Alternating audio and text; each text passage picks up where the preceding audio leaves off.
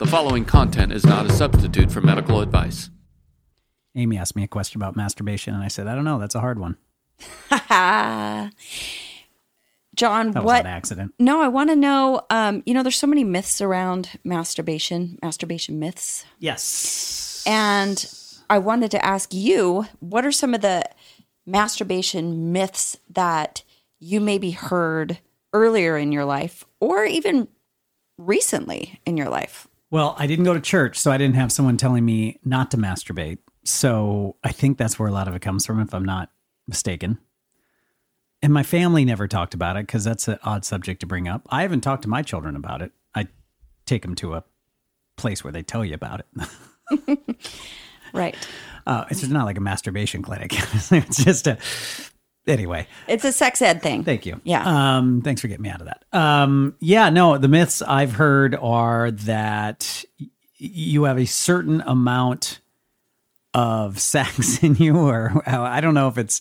See, it doesn't even even as I'm saying it, it's so kind of dumb. You got Like, a hundred, like a hundred lives, Yeah, like a hundred like- sex. You got a hundred coins, like a video to game. have sex a certain amount of times, and I assume that means like how many orgasms you have. Like you'll run out. I remember that when I when I was just realizing what orgasms were. That was something that was going around. Um, and then the other was just like weird stuff. I don't remember it was if like your hand would fall off or or like because I remember thinking, well, then you'd want to, I'd want to go left handed because you know it's okay if you're left I'm right-handed. Well, yeah, I'm right-handed. This thing just balances me out. But um, but your left hand's like a like a nice stranger. Um, you know, like you know, A nice stranger. yeah, like having sex with someone new. You know, I'm right-handed. Um, uh, um, but no, I I I've just heard things around it, and I think when we talk about, it, I realize how many myths I actually have inside of me that I've heard, and I don't even know where I've heard them. That's how prevalent it is. Like I know with sex toys, I remember hearing that that would replace sex. Like you couldn't orgasm if you use a sex toy because that's the only way you can orgasm now. Like your body changes just to respond to that. And and I remember thinking, well, that makes sense. You know, in my non-science, non-sex ed brain. Yeah, I mean, you can certainly train your orgasms to respond to something specific, right? And that could be a sex toy or that could be a specific way you masturbate and it could be thoughts, fantasies, things like that. And but that doesn't mean that that's it, right? Like if you use a vibrator and then you're never going to be able to get off without one. That's actually not true. I don't. I don't think it's true. You were telling me myths that I. Yeah. But no, I mean, I think people sometimes um, inherit myths, right? And you don't even know that you've inherited it and you just think it because that's what you've thought for a long time. You know, and beliefs are only, they're just thoughts that you think a lot, right? I think it's important though, you know, I talk about this a lot that how healthy masturbation is.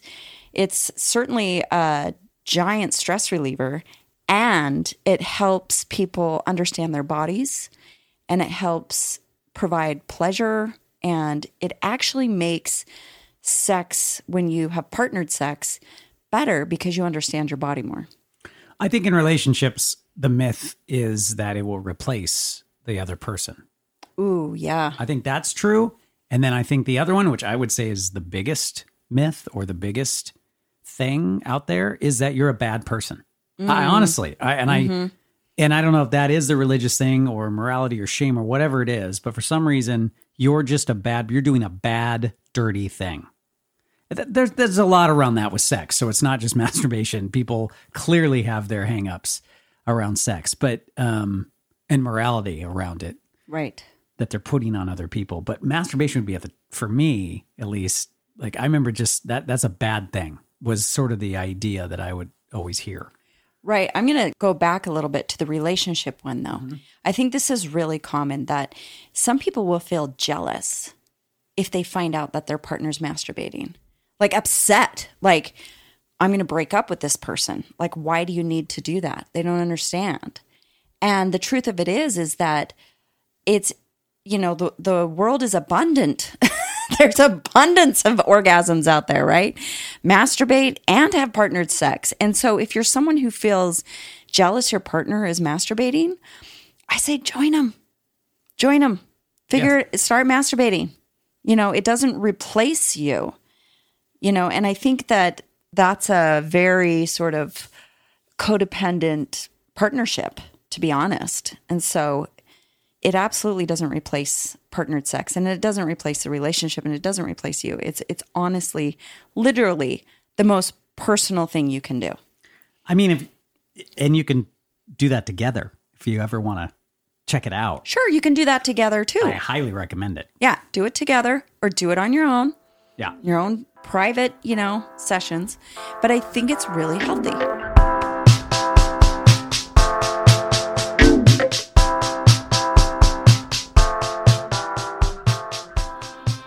People think that masturbation's addictive. Mm, yeah, I've heard that. that they're afraid to masturbate because they're afraid they're going to be addicted to it. And and it's not so much that masturbation is addictive, but porn is. So if you're someone who is masturbating to porn all the time, just keep that in mind that porn can be addictive, but it's it's not necessarily that the masturbation is addictive. If you do that every day, that's okay. 100%. Yeah, but you know what I mean? If you were someone masturbating every day, God bless you if you found the time. My God, good for you. You're my hero. But I could see where you'd think maybe you have a, I'm doing quote fingers, problem. Yeah, you you don't have a problem. Okay, I'm I'm not talking about me. I don't have that kind of time. I wish I did. Yeah, well, I think that brings us to honestly the, to sex fantasies. So when we masturbate, usually um, our minds are going. I mean, some people fantasy isn't the primary, you know, source of the orgasm. You know, it's it is the physical stimulation. Some people the fantasies take a bigger role in helping with the stimulation, right? Or in it's and both, you know, both at the same time for masturbation. But sex fantasies are super super common and I think that honestly some people have a little bit of shame or a little bit of fear about their sex fantasies. And so whenever there's fear and sex, then people try to control it. So if masturbation seems scary, then people will try to control it, right? Try to control it. So sex fantasies though, that's another thing where there's a lot of myths, right? Like um it's actually healthy to freely have fantasies because it doesn't mean what you think it might mean about you, right? A lot of people have sex fantasies about things they would never, ever really actually want to do. They have sex fantasies uh, being a different gender. They have sex fantasies having sex with a different gender or different people, or, you know, and it's really, really, really common. Well, the, you know, sex fantasies that people have include um, like public sex. Right. And sex so they, in public. Yeah, sex in public's a big one. And so if you have that, does that mean does that mean you want to have sex in public? Not necessarily, no. Uh uh Or sex with other people. Does that mean you really want to go have sex with other people? Not necessarily. Some people have sex fantasies about having sex with someone of a different gender than they normally have sex with. And that doesn't necessarily mean they are now having a sexual orientation or gender identity crisis. It's actually very, very common. And a lot of people, um, a lot of people think about um, like kink, you know, like being tied up or being spanked or being submissive or being dominated or being the person who dominates somebody or it's super, super common. If people are having those fantasies, if it's rough sex, more partners, if it's in public, um, there's all kinds of different. I could name a bunch of things. Um, you you can see where you feel bad about it, or you feel like you're doing something wrong, or is that who I really am, and do I need to be doing that? I mean, how often do these fantasies play out? Actually, not that often. It's Yeah. a very small percentage. And it's more common that sex fantasies stay as fantasies. And honestly, I think people should have more courage or more um, trust in themselves, I guess, to go ahead and have whatever sex fantasies you're going to have and enjoy your masturbation sessions and move on with your life without any shame or guilt. quite honestly, it's very healthy. Then on the other side, do you feel like you're not being your true self if you're not living out some of those fantasies? Well, what's interesting is I do think that um, allowing a lot of sex fantasies to come in, you may discover something about yourself. And in discovering something about yourself, well, that might be something you do want to explore. And, you know, that's also something that happens. I would say that, believe it or not, that's not as common as you might think. But if you feel like deep down there's something that a sex fantasy told you about yourself, then yeah, it's worth exploring. And I would start exploring it with your partner if you have a partner. Um, I would start there and I would start openly talking about it if you felt like it was something that was more than just a fantasy and things that are just fantasies you you can keep them to yourself or you can share them sometimes it's fun to like share if you if you I share a lot of mine with you.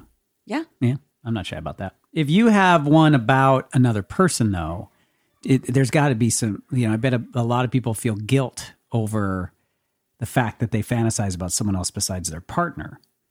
And if they and if they were to tell their partner about that, how their partner would feel. Right. Well, that goes all the way back to um, some conversations we've had about attraction Yeah. and being animals, you know. And just because you feel attracted to somebody else, it doesn't mean your relationship's over or something's wrong with you. That's actually really common.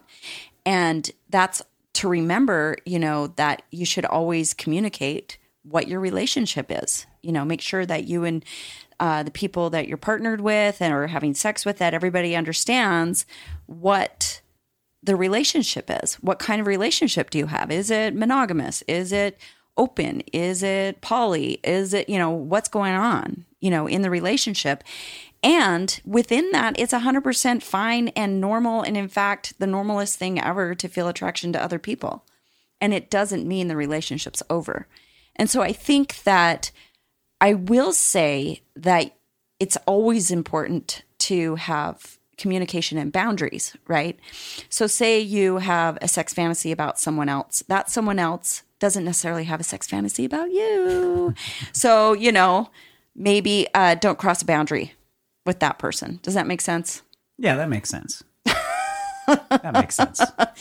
They may never need to know. There's not like some burning desire where you've got to tell them or something. Don't do that. It can really creep some people out. It's okay if it just lives in your head for the rest of your life. people who identify as men or women, they, definitely a lot of different fantasies. You know, like focused. I know I've looked at statistics like with uh, females in a certain spot or with a stranger is big, and then with males, oral sex, anal sex um, are more popular, and group sex pretty much even, pretty much even on the stat chart.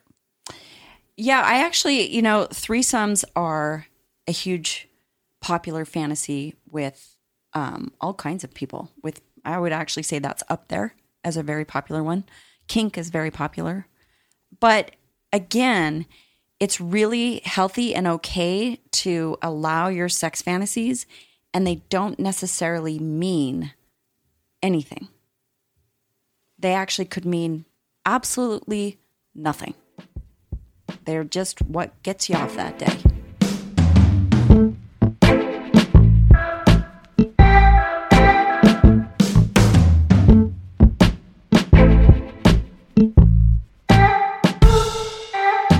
So, what we've learned is that masturbation is healthy, non addictive, it's totally fine to use toys, and they don't replace, quote, natural ways.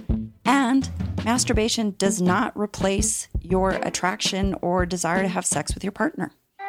We've also learned that um, sex fantasies are healthy and everybody has them. And so you might as well let loose.